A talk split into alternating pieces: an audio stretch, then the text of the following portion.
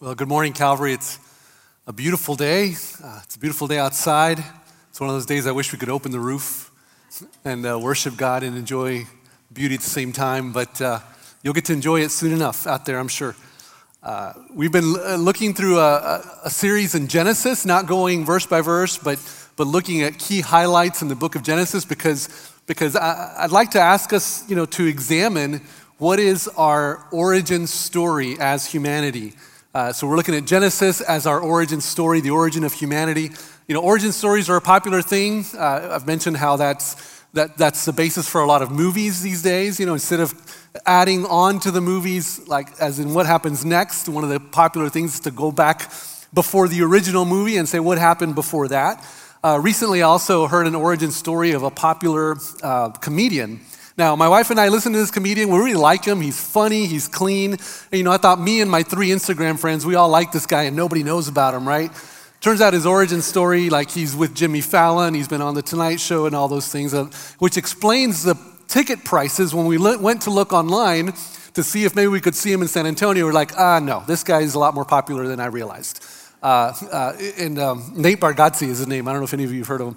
And so, uh, so, so he was telling his origin story. You know, it's just a popular thing, and it's an interesting thing, right? It's interesting to know where did you get your start, and, and kind of what shaped you into your future. So that's what we're doing. We're looking at Genesis because we're really trying to ask the questions: Where, what are the things that that inform who we are as humanity? And, and I've said this week after week, so you probably already know, have these memorized, but there are four fundamental questions that every religious system or philosophical system seeks to answer when it comes to this idea of, of the origins of humanity. The first one is the origin of the universe, right? Where did matter come from? The second one is the origin of humanity. Where did we come from and what is our purpose and all the questions that go along with that? The third one I think fascinates me the most, right? That every, every uh, human worldview in the world um, has the same idea that something has gone wrong, right? Things are not the way they should be in humanity. So, what is the problem? And the fourth question that goes along with that third one, of course, is if something's gone wrong, then how do we fix it, right? What's the solution? And so every worldview looks to try to answer these questions. And what I've been proposing to us is that God's word uh, profoundly, absolutely answers these questions, has not only the original answers, I believe, but I believe it has the best explanations of, of these questions for humankind. So I encourage you to, to, to look into these questions, to compare them with other worldviews as well, and see what do you find to be the best responses. So, so far in Genesis, uh, we've looked in the first few chapters, we've seen that the universe was distinctly formed by a super intellect. Uh, there's so much evidence of, of intelligent design in our universe. And of course, the scripture tells us that that intellect is God. Then we see that God creates humanity. And, and as wonderful as, as nature is, as wonderful as the universe, the created order is, God says, but humanity is going to stand above this. They're going to be special. Uh, they're made in the image of God, they're made by God's own hands. And that's why we value historically as the church that, that all people are made in his image and everybody has immeasurable value from conception all the way to a dignified death. And that this humanity is not only the, the height of God's creation, but that humanity is given charge over the rest of creation. You know, with, with great power comes great responsibility, right? And so we're given a, a, high place in creation, but also with that responsibility to take care of creation, to steward it, and to develop civilization. That's the cultural mandate in Genesis 1 27. We're going to explore that more in the spring as we talk about how God has called us to, to bring civilization to fruition uh, in everyday life. And then, and then we saw last week in Genesis 3 that humanity comes into this perfect plan, this perfect idea that God has, but then humanity falls, right? And we fall, we, we stumble through deception, uh, and sin becomes engraved in our souls. Sin is passed on to every generation. And if you thought that's bad news, today in Genesis uh, 6 and 7, it actually gets worse, all right? So it's going to get worse before it gets better. I warn you now, if you came to church for a great pump up talk, uh, hopefully by the end of church you feel good but first it's not going to feel so good. Today we're going to address another aspect of that third question what has gone wrong? Because we're going to try to answer why is there evil in the world. So let's look at Genesis chapter 6. Uh, let's stand as we read from verses 5 through 22. And then we'll read two verses from chapter 7 as well. So we stand in, in honor of God's word, and, and the word of God says this The Lord saw how great the wickedness of the human race had become on the earth, and that every inclination of the thoughts of the human heart was only evil all the time. The Lord regretted that he had made human beings on the earth, and his heart was deeply troubled. So the Lord said, I will wipe from the face of the earth the human race I have created, and with them the animals, the birds, and the creatures that move along the ground, for I regret that I have made them. But Noah found favor in the eyes of the Lord. This is the account of Noah and his family. Noah was a righteous man, blameless among the people of his time, and he walked faithfully with God. Noah had three sons Shem, Ham, and Japheth. Now the earth was corrupt in God's sight and was full of violence. God saw how corrupt the earth had become, for all the people on earth had corrupted their ways. So God said to Noah, I'm going to put an end to all people, for the earth is filled with violence because of them. I am surely going to destroy both them and the earth. So make yourself an ark of cypress wood. Make rooms in it and coat it with pitch inside and out. This is how you are to build it. The ark is to be 300 cubits long, 50 cubits wide, and 30 cubits high. Make a roof for it, leaving below the roof an opening one cubit high all around. Put a door in the side of the ark and make lower, middle, and upper decks. I'm going to bring floodwaters on the earth to destroy all life under the heavens every creature that has a breath of life in it. Everything on earth will perish, but I will establish my covenant with you, and you will enter the ark, you and your sons and your wife and your sons' wives with you. You are to bring into the ark two of all living creatures, male and female, to keep them alive with you. Two of every kind of bird, of every kind of animal, and of every kind of creature that moves along the ground will come to you to be kept alive. You are to take every kind of food that is to be eaten and store it away as food for you and for them. And Noah did everything just as God commanded him. Chapter 7. In the 600th year of Noah's life, on the 17th day of the second month, on that day, all the springs of the great deep burst forth, and the floodgates of the heavens were opened, and rain fell on the earth 40 days and 40 nights. May God bless the reading of his word. You may be seated.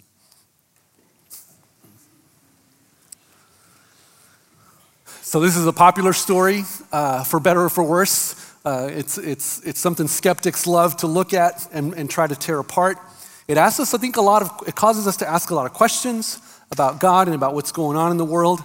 Uh, and, and it's heavy, like last week. Like last week, we looked at sin and, and how it enters the world, and, and it has a kind of a heavy effect on us, I believe, when we read these things. Uh, but as we, as we started back in verse 5, if you were to back up in the first five verses, there's a lot of fascinating things going on that we don't have time to look into today. But one of the things that it says is that it says that, that the days of humanity, because they've become so evil, would be 120 years.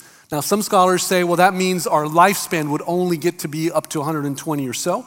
But another interpretation, another translation, is that it says that they would only remain for 120 more years. And so it could be seen that God is giving humanity a warning. And he's saying, You have 120 years left to straighten up and to clean up your act, or else judgment will come. And so, into this scenario, we also see that there's giants or these superhuman men on the earth. But it tells us something really interesting. It tells us that they use their capacity, all their strength and their, their prowess, their ability, they use their capacity for evil. And it's into this context that we see in Genesis 6 5 that people are using their God given capacities. And it says, notice the emphasis in those verses, right? It says to only design evil. Every inclination of their heart was evil all the time. Do you hear the emphasis? Uh, God is telling us here that this was no just, you know, uh, that, oh, people are kind of misbehaving and, and we need to do something drastic about it. This was evil growing and mushrooming to levels that I don't think we can even fathom or understand. There's hardly a stronger statement in all of written uh, history of the wickedness of the human race than this.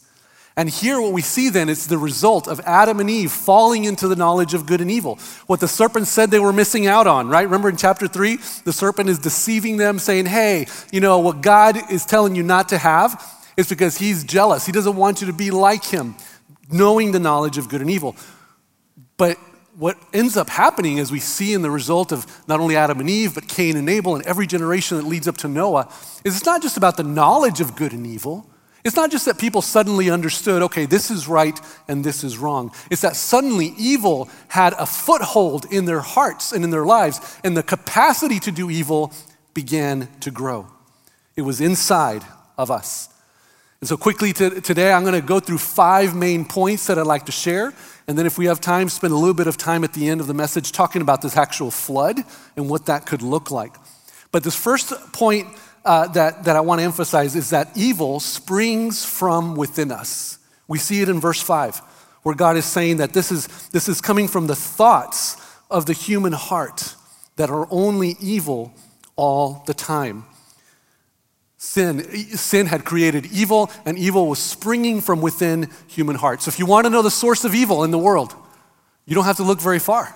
Just look in a mirror. Evil starts within us, evil starts in the human heart. Yeah, there's a, there's a deceiver out there, and yes, there are powers of darkness. I've seen them. There, there, are, there are demonic powers that are at work in this world, no doubt about it. And the Bible tells us a little bit about who they are as well. I've seen it not only overseas in other cultures, I've seen it here in the Rio Grande Valley, manifestations of demonic power. So, so let's not make a mistake about that. There is evil outside of us, but the Bible is clear that this evil that he's talking about in the days of Noah is a wickedness that is coming from within the human heart. You and I not only know the difference between good and evil, we have the opportunity to embody evil and wickedness within us.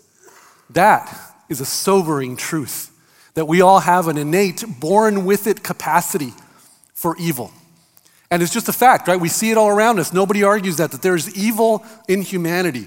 I, I, thought about maybe giving you a story, but you could probably think of your own dozens of stories of what you've seen in the world that you're like, wow, how could someone just be that evil? Well, it starts inside the heart. And it's just a part of humanity, just like a law of nature. And you might say, well, why is that? Why is human nature that way? Well, remember last week, right? Genesis chapter 3. The deceiver was active in the world, and he, and, and he used sin in the heart of man to lead us away from the will of God. Adam and Eve were distracted from the will of God, they fell into sin, and that creates the conditions in the human heart for evil, so that we are now tempted to follow after our lusts, after our selfish desires. And if left unchecked, we'll see what that leads to here in just a moment. But I think we need to own that. We need to own that reality that, that yeah, there's evil out there in the world, but, but the capacity for evil starts within each one of us.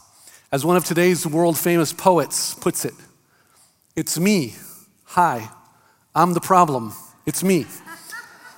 Uh, you may know her as Taylor Swift. I know her as the girlfriend of a great football player of the Kansas City Chiefs she goes on in that song to say, It's me, hi, I'm the problem, it's me. I, I, love her honesty. She has a line there that says, Did you hear my covert narcissism might disguise as altruism?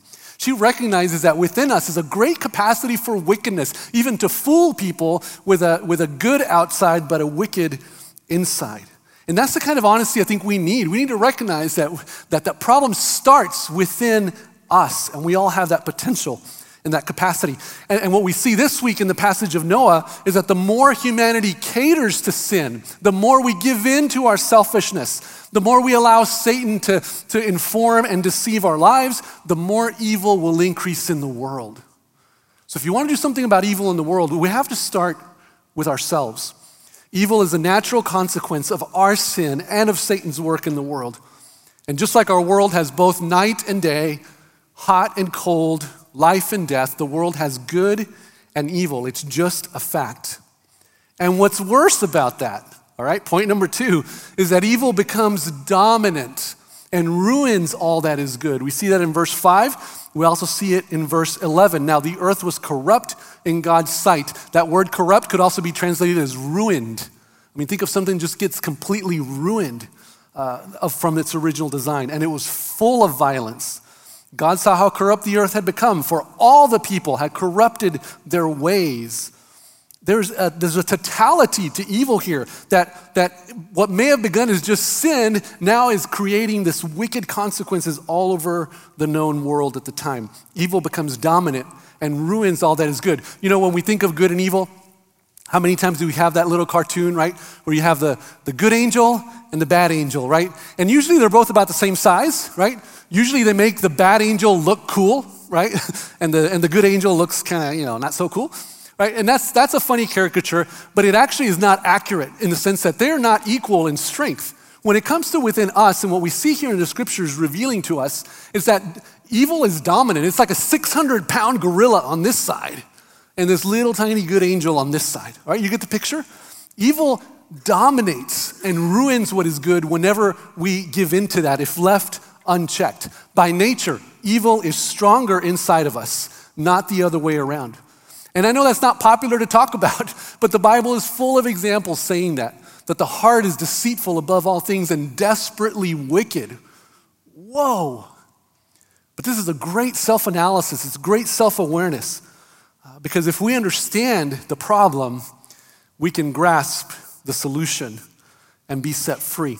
You've heard the term absolute power corrupts absolutely, right? In other words, you know, no, uh, in other words, evil will grow if given more capacity and more ability. That is not good news. That is not why you got up and came to church this morning to hear, right? That evil becomes dominant and ruins all that is good. But maybe, maybe that's why the Bible uses the language of a savior, right? When we talk about Jesus as being the savior, you know, when, when I first started hearing that as I was a kid, you know, I, I knew I had lied a few times. I don't think I'd stolen anything. I think I may have cheated a few times, you know, but but you know, for me sin wasn't very heavy. You know, I wasn't I wasn't caught in this, you know, witchcraft or I wasn't caught in drug addictions or things like that. So so for me the, the idea of a savior was good, but it, but I don't know that I felt the weight of what I really needed a savior for. And as we look at this here, we see that that we really need a savior from the dominance of evil. That if we don't have a Savior to come into our hearts, to redeem us, to restore us, to make us right with God, then evil will be unchecked and will dominate and ruin all that is good inside of us. That makes me a little more eager to know that we have a Savior. Because if not, evil will dominate and ruin all that is good. Uh, so I hope that as you think about Jesus as your Savior, begin to realize that, wow, he actually does make a significant difference because he is the only solution to the evil that is inside of us. We'll look at that more a little bit down the road. But sadly, if left to ourselves, evil is stronger and it will dominate and ruin all that is good, which is why, point number three, which is why evil grieves the heart of God. I love in this passage in verse six how vulnerable God allows himself to be with us. We see a glimpse into the heart in the mind of God in Genesis 6 6. The Lord regretted that he had made human beings on the earth, and his heart was deeply troubled. A vulnerable God, just such a beautiful thing here. We as parents sometimes get a glimpse of this kind of uh, grief when our hearts are grieved, not so much by our kids' actions, right? Because an action can be corrected, an action can be forgiven, but when their actions become a pattern, right? And you begin to see, especially maybe older and older kids that, that are more difficult to recorrect or redirect. And you see that it's not just an action, it's a pattern, it's a life direction that they're headed on. And as parents, sometimes we're grieved because we see the deceitfulness of evil just cunningly pulling them away from the ways of God. And we know that's not going to lead to a good result. Think about that times infinity. God's heart was grieved when he saw humanity going down a path of self destruction and of destruction of others because evil was dominant. That's bad news but there is good news, right? The good news about that is that, again, the biblical worldview stands out above all others because God does something about it. Now, here in the Noah, in the flood narrative, we're going to see it uh, again in just a moment. You might question the reaction of God. You might think, wow, that seems a little bit excessive or cruel. But regardless, the point is, He does something about it. Uh, and then throughout history, we see that governments are set in time and place to deal with evil in the world and to stand up for justice. But the point is that God Himself, in the days of Noah, in today's day, and in the age to come, is going to do something about evil. He doesn't just say, oh, how awful, and then stand back. God is going to take action. Let me read for you just one example of so many passages of scripture that stand up to the justice and righteousness of the heart of God. In Psalm 94, I'll read a few verses. It says, The Lord is a God who avenges. the Lord is the original avenger. O God who avenges, shine forth. Rise up, judge of the earth. Pay back to the proud what they deserve. How long, Lord, will the wicked, how long will the wicked be jubilant? They pour out arrogant words. All the evildoers are full of boasting. They crush your people, Lord. They oppress your inheritance. They slay the widow and the foreigner. They murder the fatherless. They say, The Lord does not see. The God of Jacob takes no notice. Take notice, you senseless ones among the people. You fools, when will you become wise? Does he who fashioned the ear not hear? Does he who formed the eye not see? Does he who disciplines nations not punish? Does he who teaches mankind lack knowledge? The Lord knows all human plans. He knows that they are futile. Blessed is the one you discipline, Lord, the one you teach from your law. You grant them relief from days of trouble till a pit is dug for the wicked. For the Lord will not reject his people, he will never forsake his inheritance. Judgment will again be founded on righteousness, and all the upright in heart will follow it. This is just one example of many in scriptures where God resists evil. He stands up to it. He brings justice forward because he knows how to defeat it. He knows how to instruct us, and he has a solution for it. And this leads to our fourth point this morning, and that's that justice springs from the heart of God and prevails over evil. That's the good news, right? The bad news is that what's the origin of evil? The origin of evil is us. It's me. I'm the problem. It's inside of me because of my human condition from the fall of Adam and Eve until now. And if left unchecked, it will ruin everything. But that grieves the heart of God, and it grieves him enough to say, Hey, I have a solution. The solution to evil is justice. And justice doesn't spring from the heart of man, justice springs originally from the heart of God. And he says, I am going to do something about the, the wickedness, the unfairness, the injustice in the world. And you know, we were made in his image. And I think that's why we all have some sense of justice. That's why nobody has to teach us justice, right? You feel when something's unfair. You kind of, you, you understand when something is wrong versus right. Um, I, I, myself identified with that when I was a teenager. I was trying to think about what I was going to study in college, and nothing really interested me. I mean, I had a lot of interest, but nothing like really caught my attention. And at some point, I don't even know why, I don't even know if something triggered it, but I wanted to get into criminal justice, and that was my major in college. I was a criminal justice major, and I wanted to do something about justice in the world, whether it was in law or law enforcement or government of some kind. And then I, right as I was about to graduate, I had a potential career in law enforcement and then a seminary option. And I asked the Lord to lead me, and He led me to seminary. So that's, that's where I am now. And, and yet, and yet, nobody had to teach me the sense of justice, right? I, I had a desire to see justice in the world. I think all people have it because we're all made in the image of God. But let's not mistake that, that to think that justice stems from our heart. We have a sense of it because it stems from the heart of God, and we are made in the image of God. And so, note what we see in the scriptures the progression of justice. In the days of Noah, there were no governments, there were no authorities to stop evil. So, God Himself intervened. And now, skeptics of the Bible will look at the God of the Bible and they'll say two extremes, right? They'll say, well, God is so cruel. Look at what He did in the Old Testament. And yet, they'll also criticize God on the other side, right? To say, well, why does God allow bad things to happen to good people? Well, you know, you can't have it both ways, right? You can't say, you know, bad things happen to good people, God should do something about it. And then God does something about it, and you say, oh, he's cruel, right? You can't have it both ways. Pick one side or the other. But what we see is we see a God who balances that. If indeed he gave the people of Noah 120 years to repent, I'd say that's pretty patient. I'd say that's a God of mercy and repentance to give us an opportunity to repent. How many opportunities does he give us? To repent. Maybe not from wickedness or something extreme, but, but from just even not walking with Him, not following Him. God is patient. He longs for everybody to come to repentance. And yet there comes a line that you're not going to cross, right? There comes a time when God says, that is enough, and He's going to exercise justice. And I think we need that in the world when God exercises justice. In Genesis 6, we see that God takes action and He brings the flood. But before we conclude with that, notice that throughout history, then there was a time, and, we still live in that time today, when God ordained kings and authorities, and today we call them governments and law enforcement. And the Bible tells us that because the world was without uh, a ruler or authority, that God Himself was going to allow people to be in that position of justice. Romans 13, 1 through 5 says this Let everyone be subject to the governing authorities, for there is no authority except that which God has established. The authorities that exist have been established by God. Consequently, whoever rebels against the authority is rebelling against what God has instituted. And those who do so will bring judgment on themselves. For rulers hold no terror for those who do what's right, but for those who do what's wrong. Do you want to be free from fear of the one in authority? Then do what is right and you will be commended. For the one in authority is God's servant for your good. But if you do wrong, be afraid, for rulers do not bear the sword for no reason. They are God's servants, agents of wrath to bring punishment on the wrongdoer. Maybe that's why I wanted to be in law enforcement. I want to be an agent of wrath for God. I'm just kidding.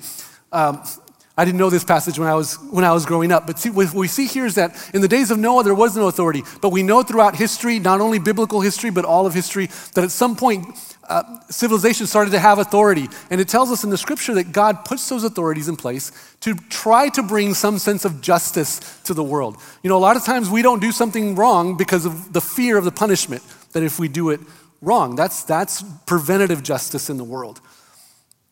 But what we see is, is we see that God puts authorities in place in order to reflect his heart of justice, even though it's imperfect.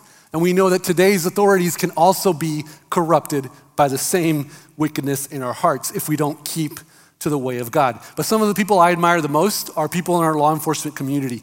Uh, I, have known a couple of guys who, who literally feel like this is their calling, that they're out in the world fighting evil in the name of a just God. And I think that is right because that's what God has instituted in our world. But because, our, but because we're humans, even our own justice system can be corrupted. And you may have seen examples of that. Maybe you've experienced something like that in a negative way. And so, what we need to do is we need to look forward to the justice that is to come. Because when you look at the future in the Bible, right now we're looking at the past, Revelation helps us catch a glimpse into the future. We see that Jesus Christ, as King of Kings and Lord of Lords, is coming back to earth to restore pure justice and righteousness. It's that fullness of justice and righteousness that we all long for. And the Bible tells us right now we can work for it, right now we can try for it, but it's going to be imperfect. But there's going to come a day when Jesus comes and all will be just. Justice is one of those words that's been talked, tossed around a lot, and different people have different definitions for it. One of the uh, definitions of justice that I like is from Heidi Burgess, who was with the Jimmy Carter School for Peace and Conflict Resolution. She says this She says, restorative justice seeks to repair what is broken, compensate victims for harms done, and reconcile relationships between individual people so that they can live together peacefully in the future. I love that definition because I think it describes perfectly what Jesus came to do and what he will come back for.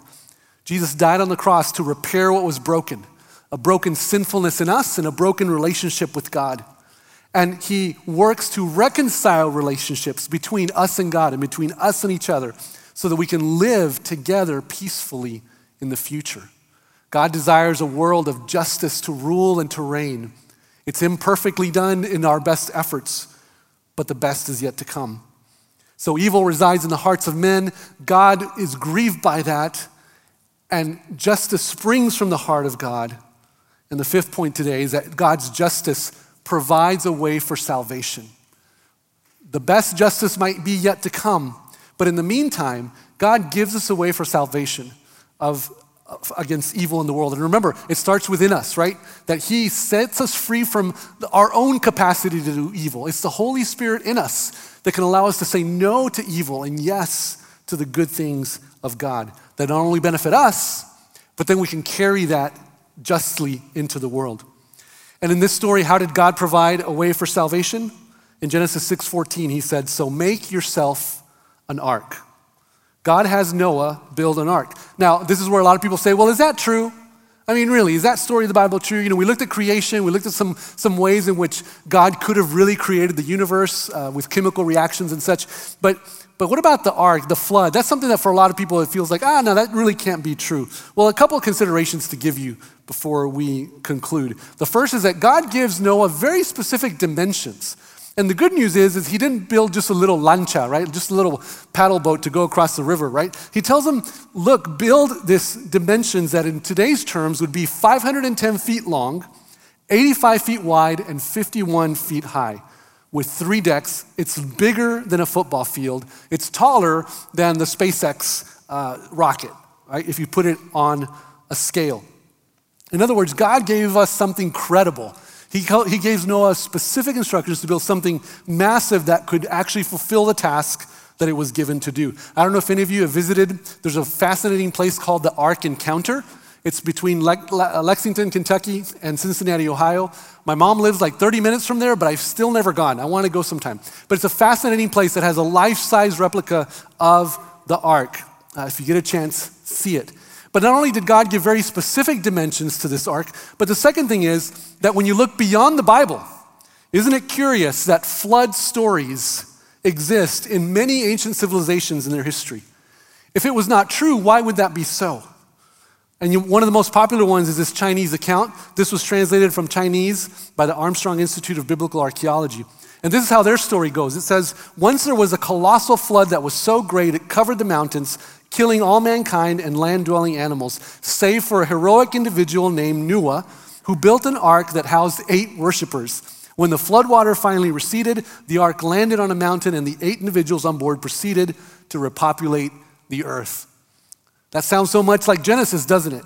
But it's not a biblical account. This is an ancient Chinese account of a catastrophic event in ancient history. And not only that, but, but one of the Chinese words for ship, or the Chinese word for ship, which you'll see here on the screen, is made up of three characters, three parts.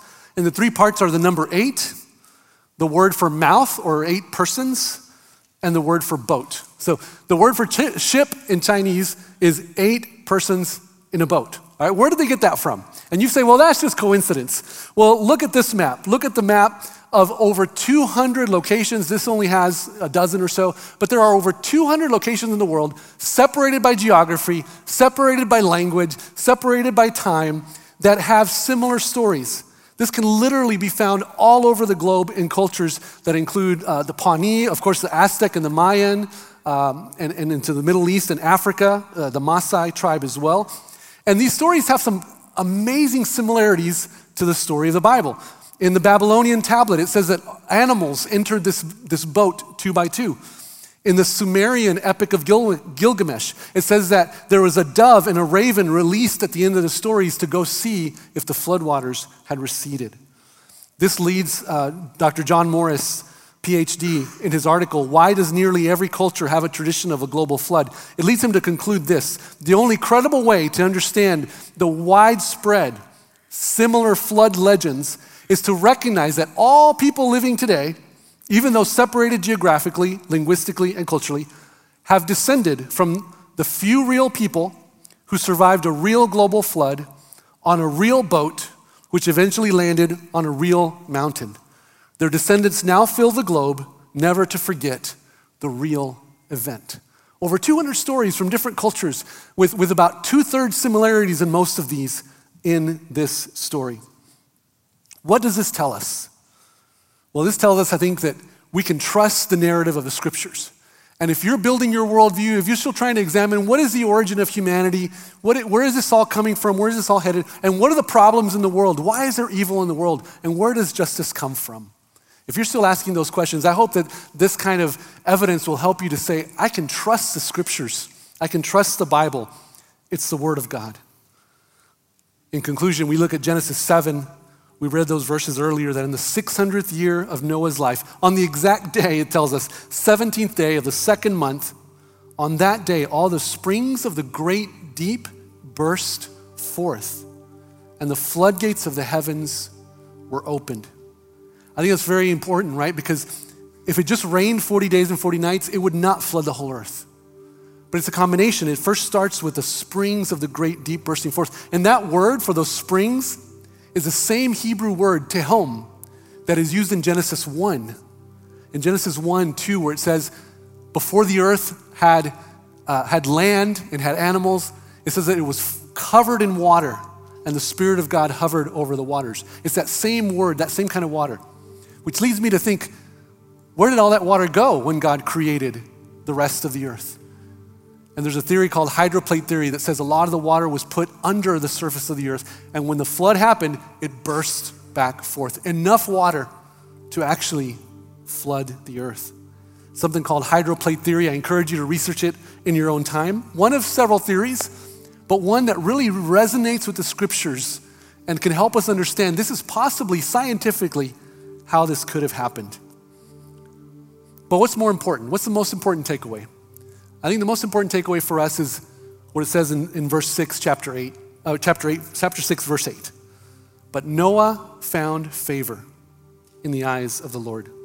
No matter how wicked our times become, we can find favor in the eyes of the Lord. No matter how far you've wandered away from God, you can find favor in the eyes of the Lord. How? Do as Noah did. He did everything the Lord commanded him to the best of his ability. We can and we must work as agents of God's justice in the world. And we can do that by doing everything the Lord commands us. You know, history tends to repeat itself. And Jesus in Matthew 24 37 said this As it was in the days of Noah, so it will be at the coming of the Son of Man. For in the days before the flood, people were eating and drinking, marrying and giving in marriage up to the day Noah entered the ark. In other words, life was going on as usual. And they knew nothing about what would happen until the flood came and took them all away. That is how it will be at the coming of the Son of Man. And in verse 42, it says, Therefore, keep watch, because you do not know on what day your Lord will come. It's interesting that Jesus refers to the days of Noah, doesn't he, when he talks about the end of time. Jesus will bring justice, and yet he is the ark in whom we can be saved inside of. I'd like to invite you to close your eyes and bow your heads just so you could focus for a moment. I'd like you to take 30 seconds to just in silence think about this message, maybe review those five points, but just ask the Lord to say, What's important for me today?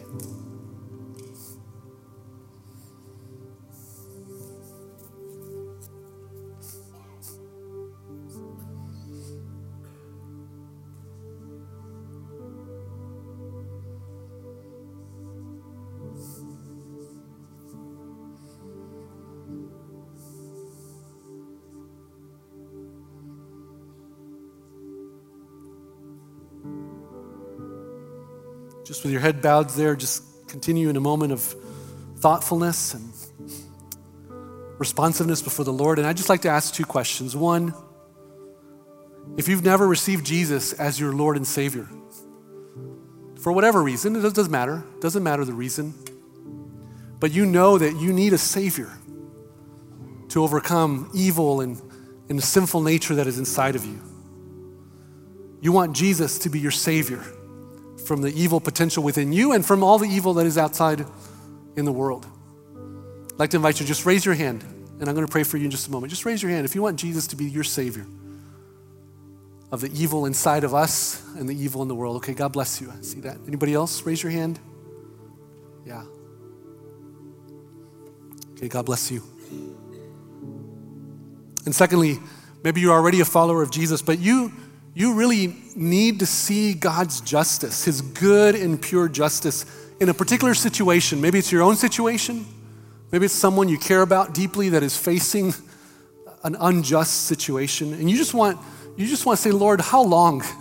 Would you please intervene? Show your justice in this situation. Would you just raise your hand? Because I just want to pray with you here in just a moment. If you need to see God's justice in a situation. All right, God bless you. I see that.